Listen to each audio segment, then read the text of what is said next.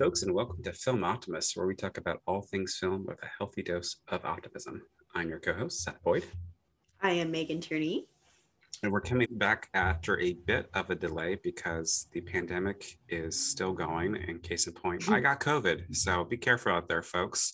Um, so maybe that's okay. Yes, I'm okay now, and hopefully by the time this airs, I will not have COVID and mm-hmm. we'll be enjoying public life again. But we'll see. Thanks, thanks to vaccines. Yes, I'm happy you're feeling good, Seth. Yes, absolutely. It was um, certainly through the worst of it. Um, so that, Megan, this is actually the first time we've. We've been able to do this in a little bit. We've been able to connect. Mm-hmm. And we talked about one of uh, my favorite movies by one of my favorite directors mm-hmm. and someone who I think you're definitely familiar with, but maybe hadn't seen a full film from. I think just being a film person, you definitely, I imagine, had some expectations. So oh, yeah. Spoil it further. We watched Mulholland Drive by David Lynch. Yes. And I am yep. so excited to hear about your thoughts, what you, I, I would love to know what you thought about in general, but also what you kind of expected a Lynch movie to be, and sure. how this fulfilled that or didn't. Oh, it, well, you described my relationship to it perfectly, Seth. I'm pretty, you got that right on, because um, I think like it's one of those directors and like filmic styles that yeah. we're gonna talk heavily about, I'm sure, that if you're a any kind of film kid, any kind of um, in a film class, I think there it's gonna be discussed a little bit.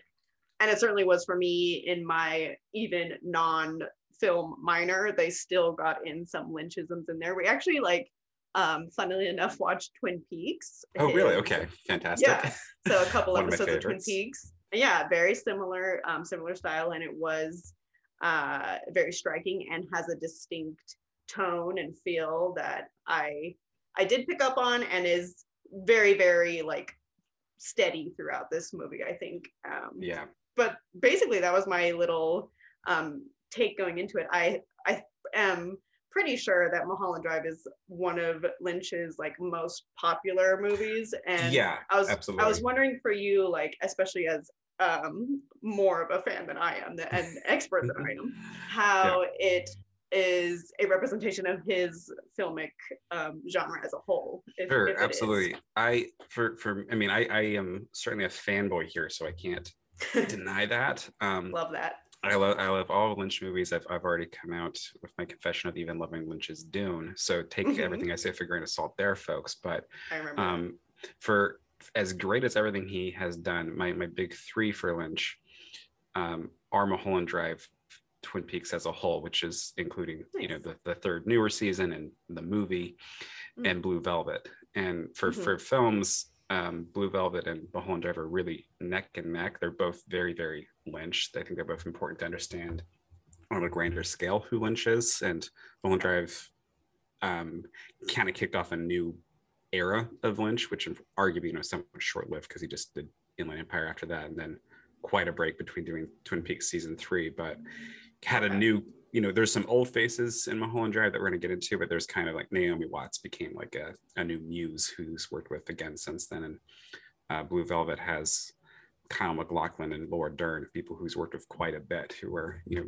two of the most Lynchian actors who are parts of his um, his regular crew. And it's it's small town cool. America, and it's so it's it's some opposing things, some similar things, and everything that happens in Blue Velvet actually happens. Everything in Mulholland Drive is very much up for debate as to what actually happened. We'll get into that yeah, yeah. in a in a moment. But um, both are still completely surreal and a very singular vision. And that, that I think that's one of the things I really like about David Lynch is he's he's a true auteur in that he writes, mm-hmm. he directs, he does the sound design, he does production wow. design.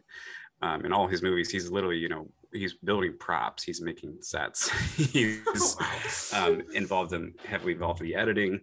Um, he usually picks his cast based off just the headshot and the conversation. There's not actually reading lines. So a very, um, and, and he is an artist in the most true sense of he literally, you know, was a painter. He went to mm. um, art school as a painter, ended up becoming a filmmaker through that. And he still paints very successfully and very prolifically. So wow. he has a very different, um, very little artist approach to films mm-hmm. that you just aren't going to get from other people because they didn't go to art school to make art films, you know, yes. to make art in general. They, you know, someone who's gone to um, A F I went to a very different thing than he did right, in the seventies.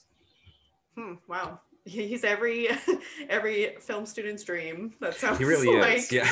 like what what we wanted, Seth, what me just, and you wanted in our exactly. early days. We, we were definitely hoping to just get complete of control, you know. Um, painting, painting exactly, sets stuff painting like, oh. sets, doing everything. And mm-hmm. there, there's famously a, a scene in um, Eraserhead of a, a man is walking up to a room. And then he enters the room, and walking up to and then entering the room were shot two years apart because he ran out of money. So that's also the other side of this coin of the art student, struggling artist. I see. Trying to make he a was movie. Eraserhead, right? Yeah, Eraserhead is his first film. First, uh, wow. Yeah, okay. That was his very first film, and you know, mm-hmm. kind of burst onto the scene with that. But yeah, go to to your comment about Mulholland Drive being one of his most famous and I think most applauded. Mm-hmm. Although it, it certainly has its critics.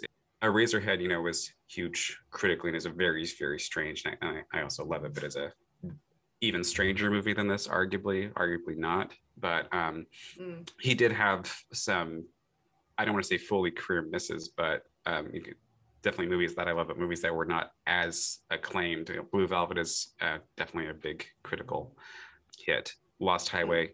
I really like, not everyone does. Um, same with Wild at Heart, and then Uh, he did a very oddly he did a Disney movie. He did um, oh. Straight Story, which is a I think it's rated G, maybe P G, but it's about a man visiting his brother on a tractor. It's actually great, and it doesn't seem like wow. a David Lynch movie, but it really is. Check that out as well. But and then he came back in really true form of everything you would expect and hope a Lynch movie to be, of a complete mindfuck with Mulholland Drive. Mm-hmm. Okay. Yeah. So that's, yeah. that's quick history. That's a good history, uh, yeah. varied history. Uh, He's definitely think... someone once you get into, you really get into, at least in that yeah. experience. You don't, um, mm-hmm. I, I don't know how a lot of people who like shoehorn, or, or rather not shoehorn, who um, uh, cherry pick Lynch. There's a lot of people who like yeah. only like Twin Peaks or something. You kind of want more the more you get. Mm-hmm. I think that's a...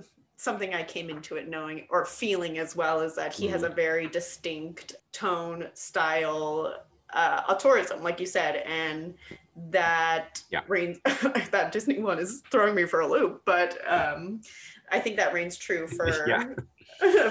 for what I expected of Mulholland Drive, what it kind of like, what I thought of the movie in general is like, okay, I kind of see it. And um, from what I've heard of it, it, it all kind of rings true that this is a guy who has a very distinct eye, at least, is yes. for sure what I can say. Certainly. Yeah. So, you know, with that, um, that being said, so what did, what is your first impression? I don't know how much you knew about this, but it's, uh, there's a lot to know about this movie after having seen it. This is a movie that sends people to to watch it again, to look up the theories, yeah. et cetera. So what was your first thoughts? It felt very fun to watch, like such a distinct movie, I guess. I think it was very, um, you're expecting, I, I, I think, so I, we, it's available on Prime right now. Um, actually, sorry, it's I rented it uh, via Prime. And I, I think the description of it says something like, thriller, what's this thriller gonna turn into or something like that. So right. you're kind of expecting, you're given just this very cookie cutter box of filmic descriptions that this movie will just never fit into, obviously, I don't think. So it is a bit of a wild ride. I, I think that in a bit of prep for this episode, I kind of got to thinking about avant-gardism, which I know that he's like, that's a big buzzword for sure. um, Lynch. And I do think that the film follows it and pays very close homage to it very nicely.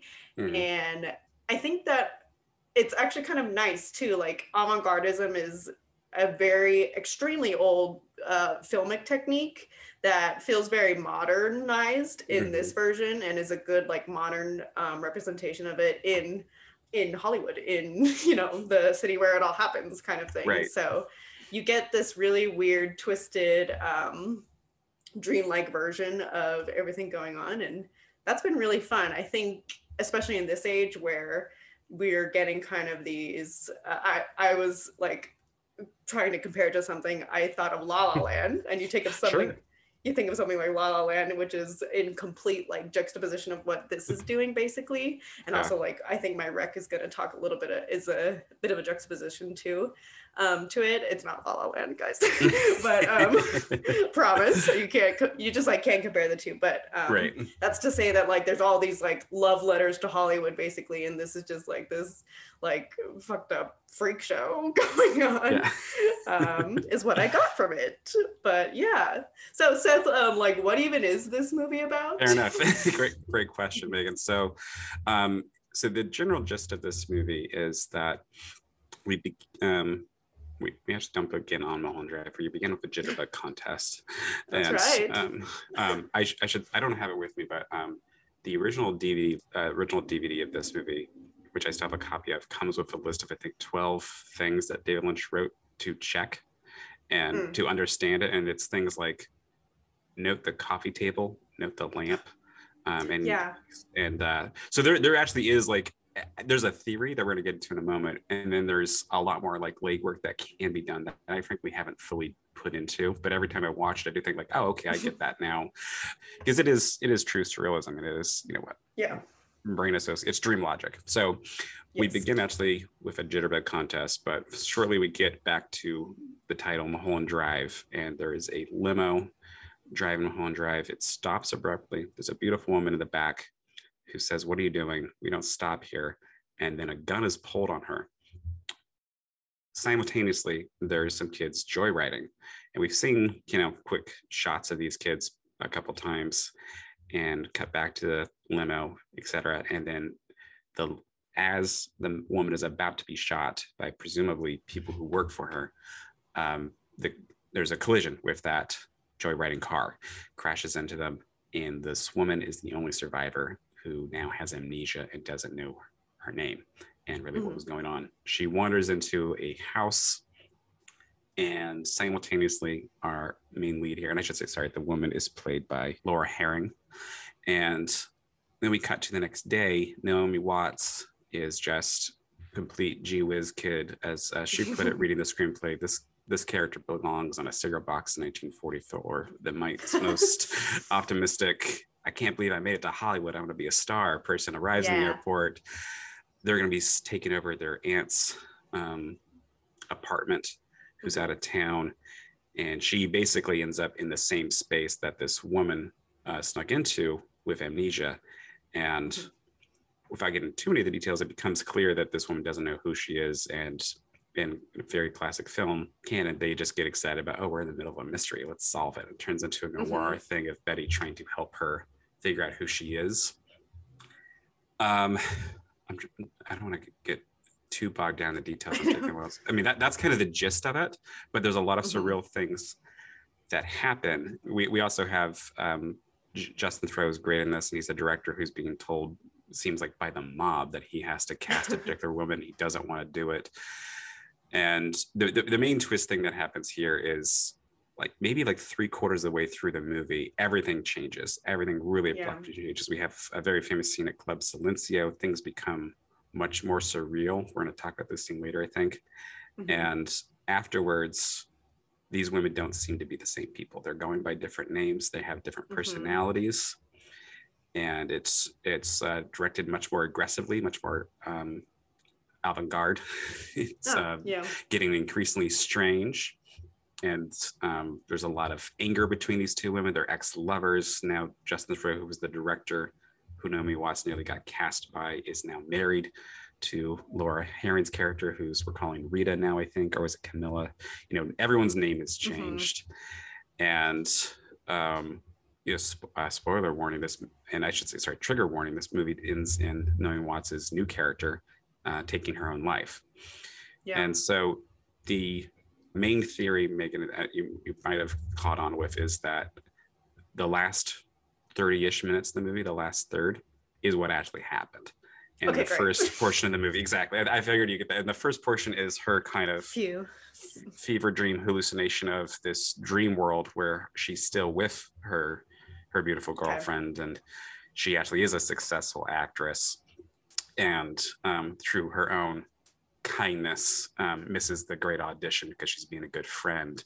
But mm-hmm. this fever dream still kind of cracks down. And uh, basically, she puts out a hit on her ex. And yes, she's overwhelmed with yes. guilt. So she, Naomi Watts' character, puts a hit on her, on Laura Harring's, and it goes through, and then she kind of is overwhelmed with guilt and kills herself. So yep. yeah. for anyone who didn't know, that's what the movie's about. That's what happens. so, Literally. Um, and I, I should say, this is, I think, as we're just talking it through, I think you're, you're seeing how it's that movie making. I think anyone who's seen it before and heard this theory is pretty quick to adapt to it.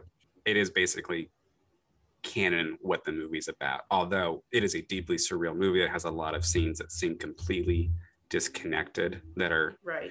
Um, I, I will say, I think maybe the strangest, you know, going back to our last episode talking about audience and when we were talking to, about Nope, uh, maybe the strangest experiences I've ever had in a movie theater is seeing a David Lynch movie in a movie theater. And sure. I saw, uh, Anne and I saw Mulholland Drive at like a, at uh, Pacific Film Archive, yeah, like a revival. Wow. And there were many times where people were laughing, where others were screaming in terror.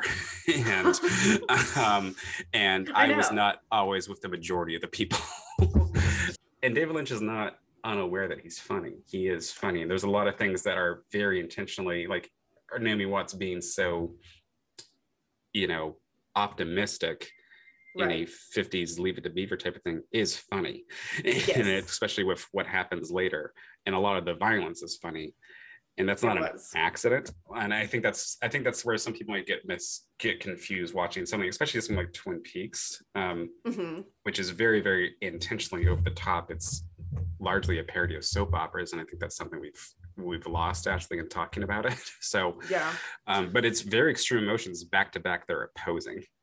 I agree with you. I was actually really struck by how many times I was laughing, audibly mm-hmm. laughing aloud, and like yeah. good little, very direct jokes. Not even, and especially too, like, I think the first two acts basically are very parody-like. Like, I yes, was wondering, um, I, I mean, I think it is an obvious parody of Hollywoodisms and just mm-hmm. like that kind of lore in general. And Kate, uh, Naomi Watts' character, I assume, is supposed to embody that, and she certainly does. Uh, she right. was fa- really strikingly She's fantastic really in the movie because yeah.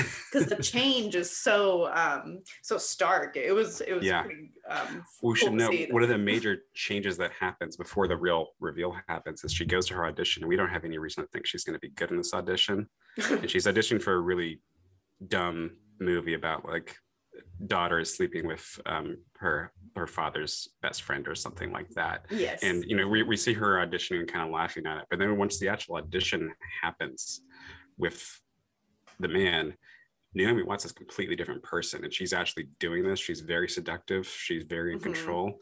And um, there's a great book on David Lynch by Dennis Lim called Man from Another Place. He notes that this scene was not, was the first time audiences are aware that Naomi Watts can act, you know, really, because oh. this was kind of like in, in the movie, like, if you, because she was an Australian actress who hadn't really done much. Oh, yeah, yeah, yeah. And what a shock this was for, like, who is this person? Like, oh my God, she's really good, because you know, yes. she's just been a very one-dimensional character up to that point, and it's very That's jarring. Right. And she goes back to being, oh, how'd I do? you know, being it very is. excited. Mm-hmm. Yeah, a lot of like duality lives in it through at least the beginning dream sections until yes. it very much becomes like the latter turn, which is really cool. Um, and again, like Naomi, I was really impressed with um, Naomi Watts' character. Yeah, there, there's awesome. full-on slapstick scenes. There's the one of the funniest, like crime gone wrong. A guy just tries to shoot somebody and take um, a phone book with, you know, important numbers, and yep. ends up killing two other people and burning down a building. And it's it's hilarious, right. and I and I love it. It's a very mm-hmm. unexpected thing to happen. Right. That's some real right. Coen Brothers shit. Yeah, it really was. I think that like um, there's a lot of tones that get danced around in here mm-hmm. really nicely. Like it, it all kind of blends. I think that has to do with the dreamlike aspect of it all, I yeah. assume. And I, I had never, I mean, in a long time, I feel like dream sequences are really hard to do. I was trying to, and it's been, it's just been done. It's kind of hard to make sure. it sort of refreshing. I, I've always, I think it's really funny that people don't like to talk about dreams, because I mm. love talking about dreams. Like, I think it's so interesting. Yeah. Uh, and I think they don't, uh, people don't like it because of how abstract it is, or or I've heard right. the argument that like, well, who cares? It does, it didn't happen. But I think right. that, um, which is just funny, like, uh, anecdote, I mean, I side think, note. I think everyone's been shaken by a dream. Yeah, exactly. Right? So it it, it, ha- it did something to you that happened. So I'm, mm-hmm. I'm certainly with you, Megan.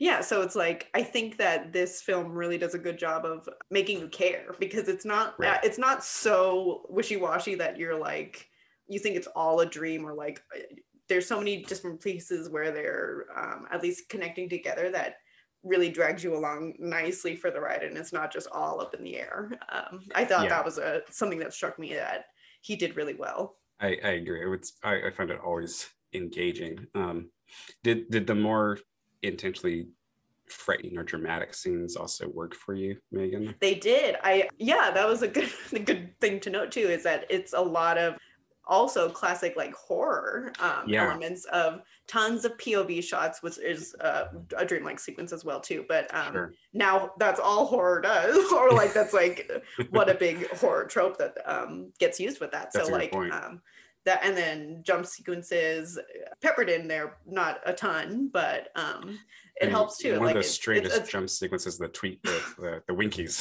Sequence the diner. Yeah, that's right. Yeah. Mm-hmm. Just unexpected, I guess. Um, yeah. Kind of like a dream. So I think it, it all in all, just very uh, effective at dream, dreamlike scape, I guess. Yeah, absolutely. I presume that you liked it. I did. Yeah. Okay. Uh, it really like, it it certainly throws you back. Like it reminds yeah. you, it also was extremely filmic. Like I thought mm-hmm. it was very specifically cinematic, uh, which is nice. And it did, it threw me back to like why film uh, classes had required me to watch Twin Peaks, or just like right. how to how to match cut everything and um, do stuff mm. like that. So that was really fun, really, really, really cool. fun. Mm-hmm. Did you watch the pilot of Twin Peaks in class? We watched about the pilot, maybe like up to two episodes or so. Okay. Um, and that was about it. That's but a pretty was, good yeah. taste of Lynch. Yeah. so, yeah.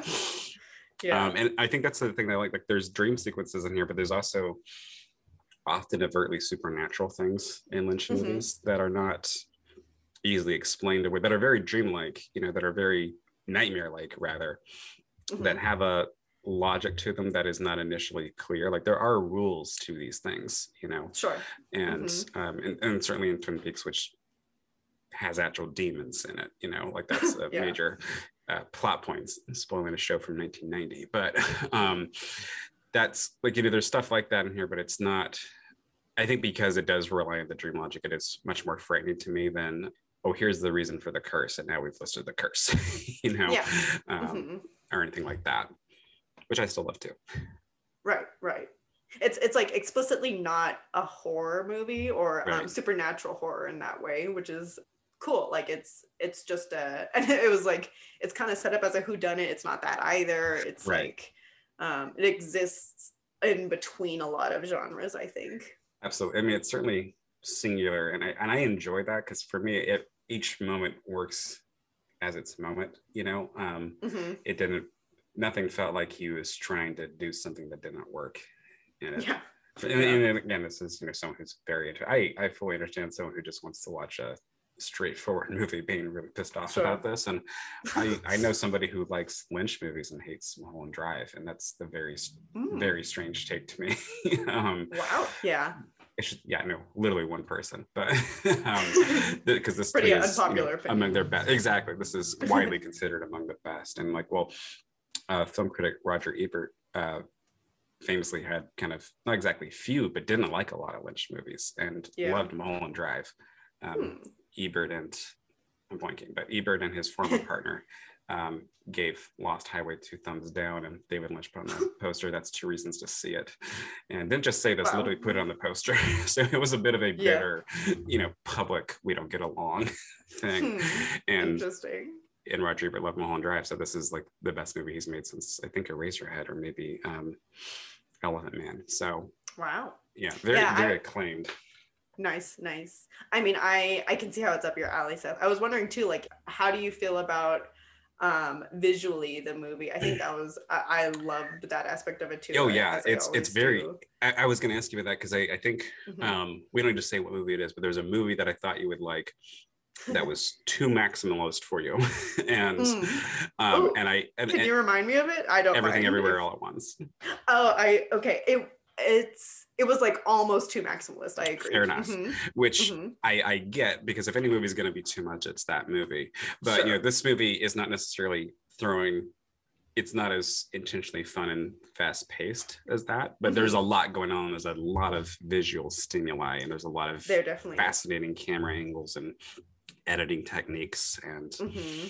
and the sound design I think is really, really important in this, because oh, very much he's heavily involved in that. And like, well, going back to like the, we'll, we'll describe the sequence a little, a little bit, because it's one of those sequences that haunts me, and and, and definitely I've been, I watched it with people who laugh at it, and I understand, it still really scares me, which is these characters almost never come back, but two guys meet at a diner. One guy's telling him like, I need you to meet me here because I had a dream about sitting in this booth at this mm-hmm. diner, and it was happening, and what it is is not really clear. It's like, and then he basically just describes this very strange scenario, and his friend says, all right, well, let's go check it out. And then immediately as he gets up, realizes he's set in a place exactly what his friend was just describing, oh, where he okay. goes to pay, and then his friend is looking over him just like he was in his dream. It just becomes a very strange, haunting, like nothing threatening is actually happening, but this mm-hmm. was exactly what he was talking about. And this culminates in a jump scare, which I think is extra effective because it isn't a thing jumping out of it. It's a thing very kind of swiftly, but gracefully sliding out in front of the camera. And best way to describe the, it. Right. And the man, and this is a, um, I've heard it called different things, the, the caveman, the Neanderthal, mm-hmm. the garbage wow. man, a few different things. But this is a, a, a person with a particular filthy look who mm-hmm. does not seem to be natural. You know, what are they doing here? And it, it is frightening. But the man who's describing this dream almost has a heart attack, but the sound design in that scene is what I think makes it so bizarre and really sticks with me, because you yes. you do kind of get this sense of a supernatural strange thing happening about him having a physical reaction to it. And even though the visual, even though it's shot great, the cinematography is fantastic, the sound design is really, I think, key to that scene. And that's yeah. the case for a lot of Lynch movies and a lot of Lynch scenes. And, you know, that's why he's he's credited as the sound designer on his movies. Well, he wants that credit. Exactly. I mean, he yeah. does. I mean, There's, even the uh, editing. People still talk about, he has not revealed how he's made some of the sounds for Eraserhead, particularly the baby talking. There's theories that he's not confirmed. he he likes that era of mystery. I'm he sure, does, I'm yeah. Sure. Nice. I mean, I agree. Like, even the sound or the editing techniques, I was going to say, yeah. almost made it. I was on the edge of my seat thinking this may be a uh pseudo sci-fi thing going mm, on or something. That's fair. Yeah, yeah, because yeah. it was so, I mean, you're you're dragged along this bizarre journey, but there were very specific like cuts that were unnatural, and uh, mm-hmm. it, it kind of dated it a little bit, unfortunately, it, but not bad. Like, I thought it was an sure. interesting element nonetheless. Like, I don't really care that it um it looked a little, yeah. you know, uh, maybe there, there's some digital camera two thousand things yeah. that look like this is a digital camera in two thousand, you know, exactly, ab- absolutely, yeah. but but still doing something that no one else would do with a camera.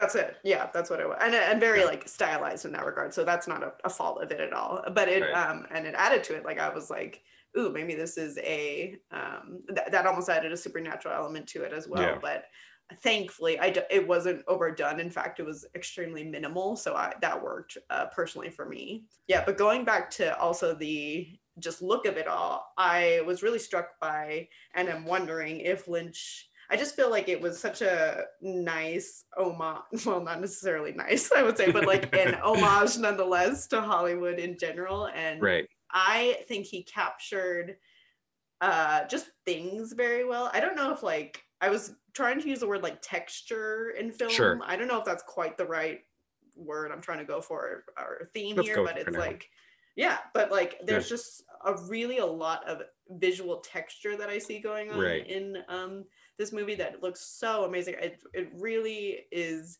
like, um, I always like to say like purely filmic, like it's sure. a great way to capture everyday life. And it's not these big grandiose sets or um, or mixed in with C G I or anything like that. It's just like, it, it is what it is, but it's very set up in a specific way, like um, like a play almost. And sure. that was something that really struck me about this movie. And I, I think of uh, Twin Peaks as well.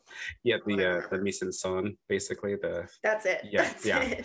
Absolutely. And he, he is someone who certainly loves old movies, particularly um, one of his favorite movies is Sunset Boulevard. So kind of a similar theme mm-hmm.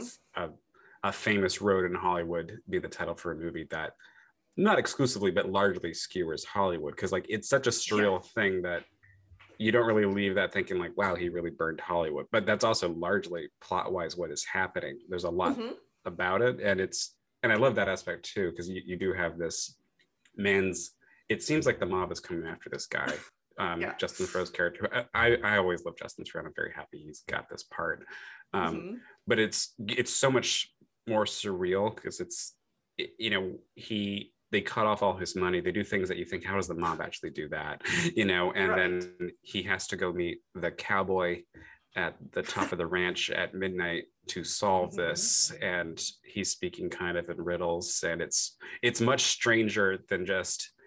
Um, because of money reasons you have to do this. It's exactly. not just the crime. It, it's much creepier. It's much stranger. And yes. uh, you have the mob, which, by the way, one of those mafioso guys is played by Angelo Badalamenti, the guy who spits out the espresso, and that's the composer, which is used since uh, Blue Velvet, who, who did oh, wow. the soundtrack for this and for nice. Twin Peaks. And so um, that's, and like the guy who is the cowboy is a producer he's worked with before. So that's kind of what I mean too, about Lynch has his, his camp, which is, mm-hmm. you know, now thankfully Naomi Watts and folks like that, but is also sometimes just a background person who's a behind the scenes guy who will have a yeah. cameo like that.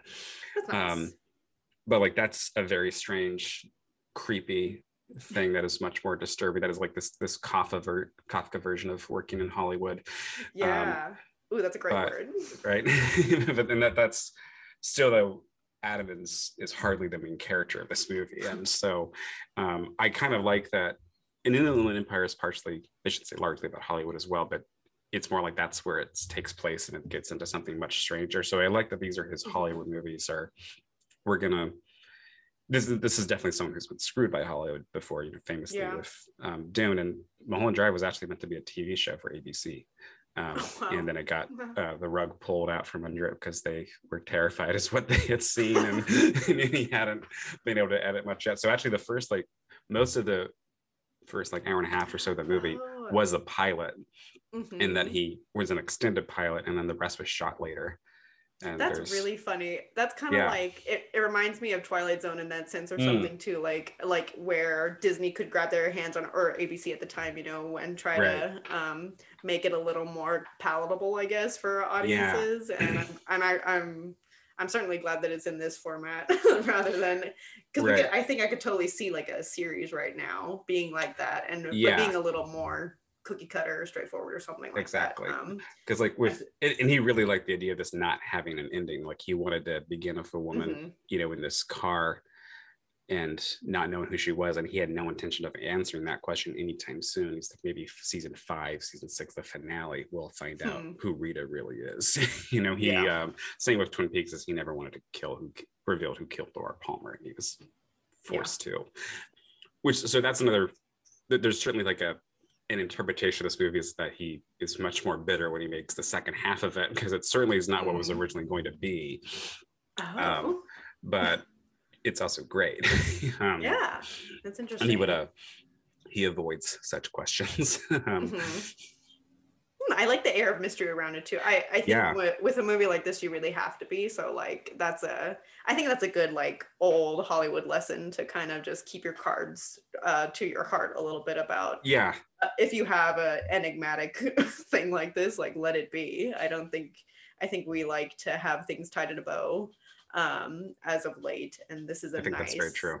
A really nice way to not do that. yeah. No, and, and, you know, on that note, like um, we're going to have to do a Christopher Nolan episode eventually because sure. he keeps coming up on the mm-hmm. podcast. And I do like Christopher Nolan, but he is surprisingly open of what his movies are about mm-hmm. um, to a point that you wouldn't expect. Like he's, he's uh, thoroughly gone into detail of how Inception is about movies. Ah, okay. And that's, you know, that's not nearly as complicated as what Mulholland Drive is really about, but he's, yeah. you know, potentially one could argue, especially in contrast with Lynch, who he's a big fan of, is uh, open to a fault in terms of now the art is about something. And yeah. Um, yeah. Lynch is very uh, skeptical of that, of giving it a nice. name. And uh, you know, once once you have this is what it's about, that's all that it's about. And I respect yeah. that. Yeah, for sure. So beyond, you know, the theories as to what this movie's about plot-wise, there's still plenty to digest as to what it's about thematically. Mm-hmm. Um, and this does, you know, with the uh, the doubles that we have, everybody kind of being a doppelganger of theirself, and with the Club Silencio sequence, which is really where the plot changes. It's the gear shift mm-hmm. scene. Mm-hmm. Um, and this is a scene where out of nowhere, um, Rita just wakes up saying Silencio. Just mm-hmm. seems to be chanting and shaking, almost like she's having a seizure. And this is, we have to go somewhere now. And they go to this nightclub, which is the most Lynch set. And a man is basically just telling everybody, this is a tape. Keeps saying, no hay banda. Like there yes. is no band, yet we hear a band. He's everyone is speaking perfectly in time when they're supposed to, but it's all a recording. And even though this keeps happening, it keeps getting increasingly emotional with a, a woman coming out and singing the beautiful version of a Ray Orbison song and then collapsing, mm-hmm. and the music keeps going. It keeps getting stranger and stranger.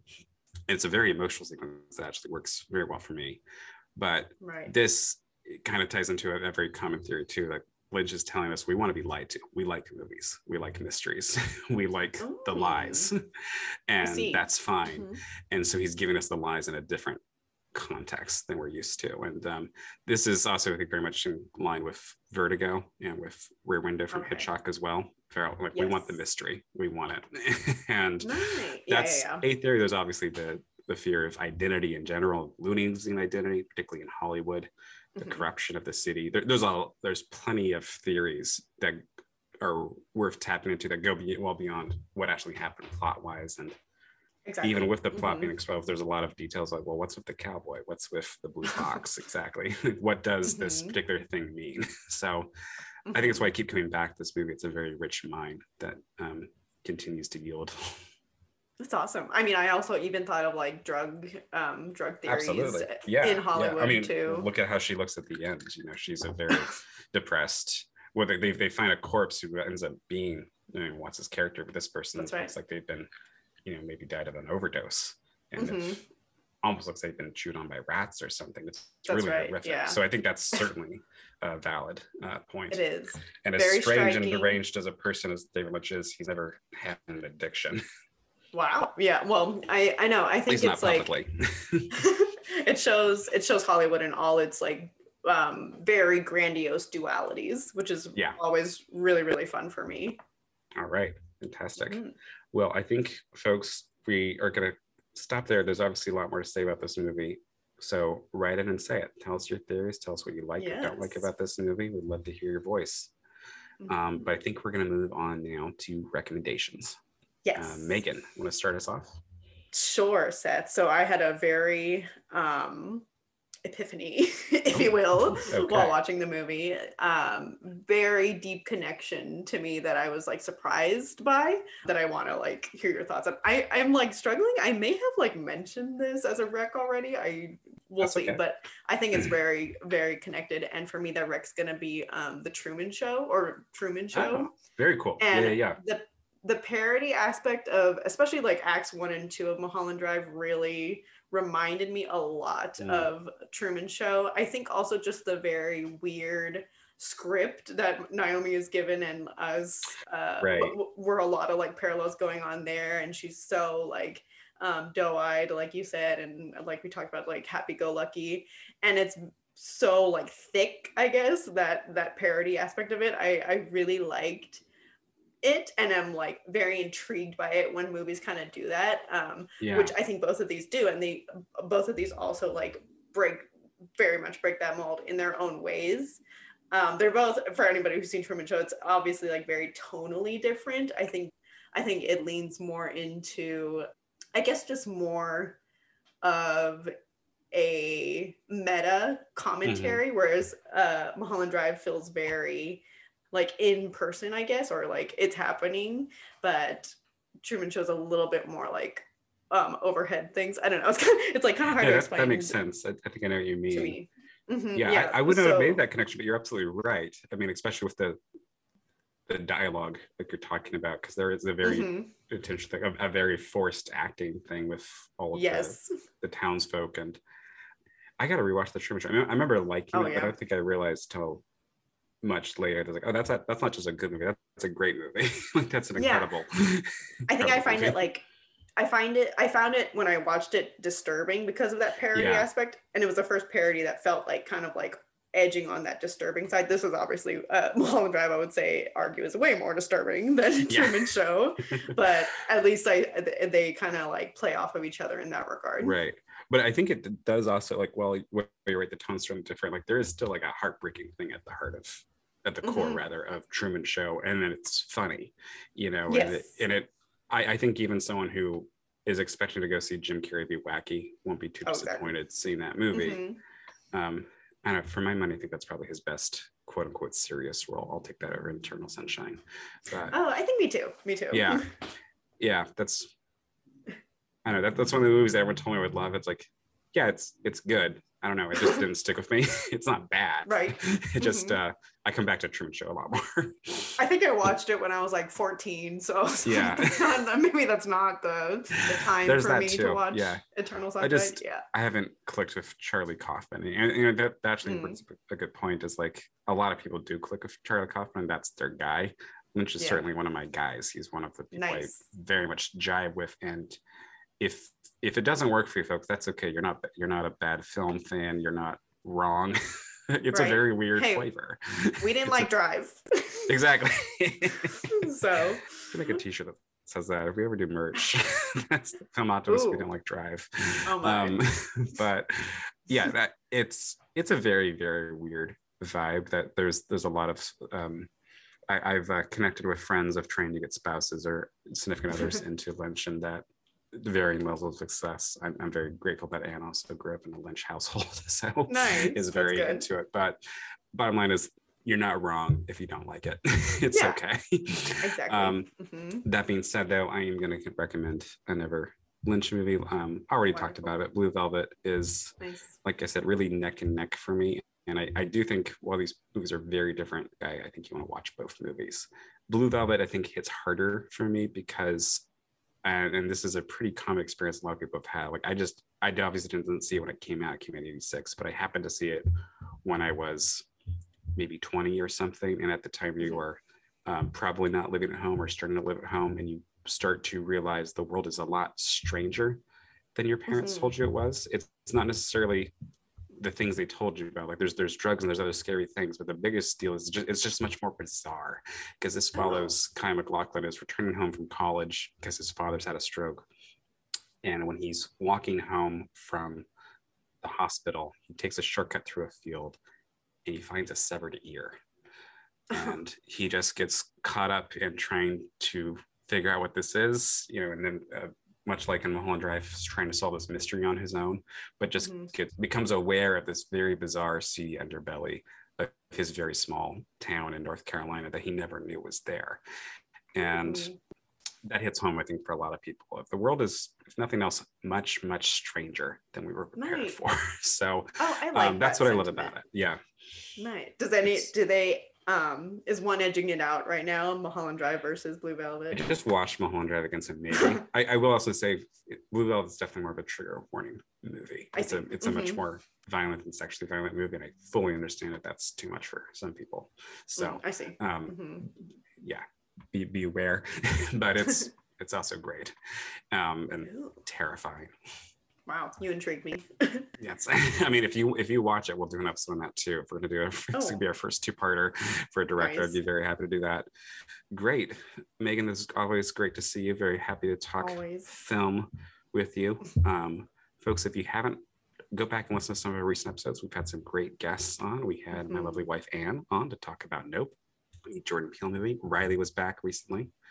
Um, listen to the Drive episode, Hear Us Be Wrong. And That's right. we have, I think, not one, but two guests coming up on our next movie. I'm going to spoil mm-hmm. this. It's going to be a Shakespeare adaptation. So get yes. ready for that. Mm-hmm. Including former, to not tease him too much, but um, yes. more English majors are coming to the, to the podcast, which we're excited yes. about. Yes. Always happy to talk with liberal arts major folk. That's right. That's right. Well, Seth, thank you for another great movie.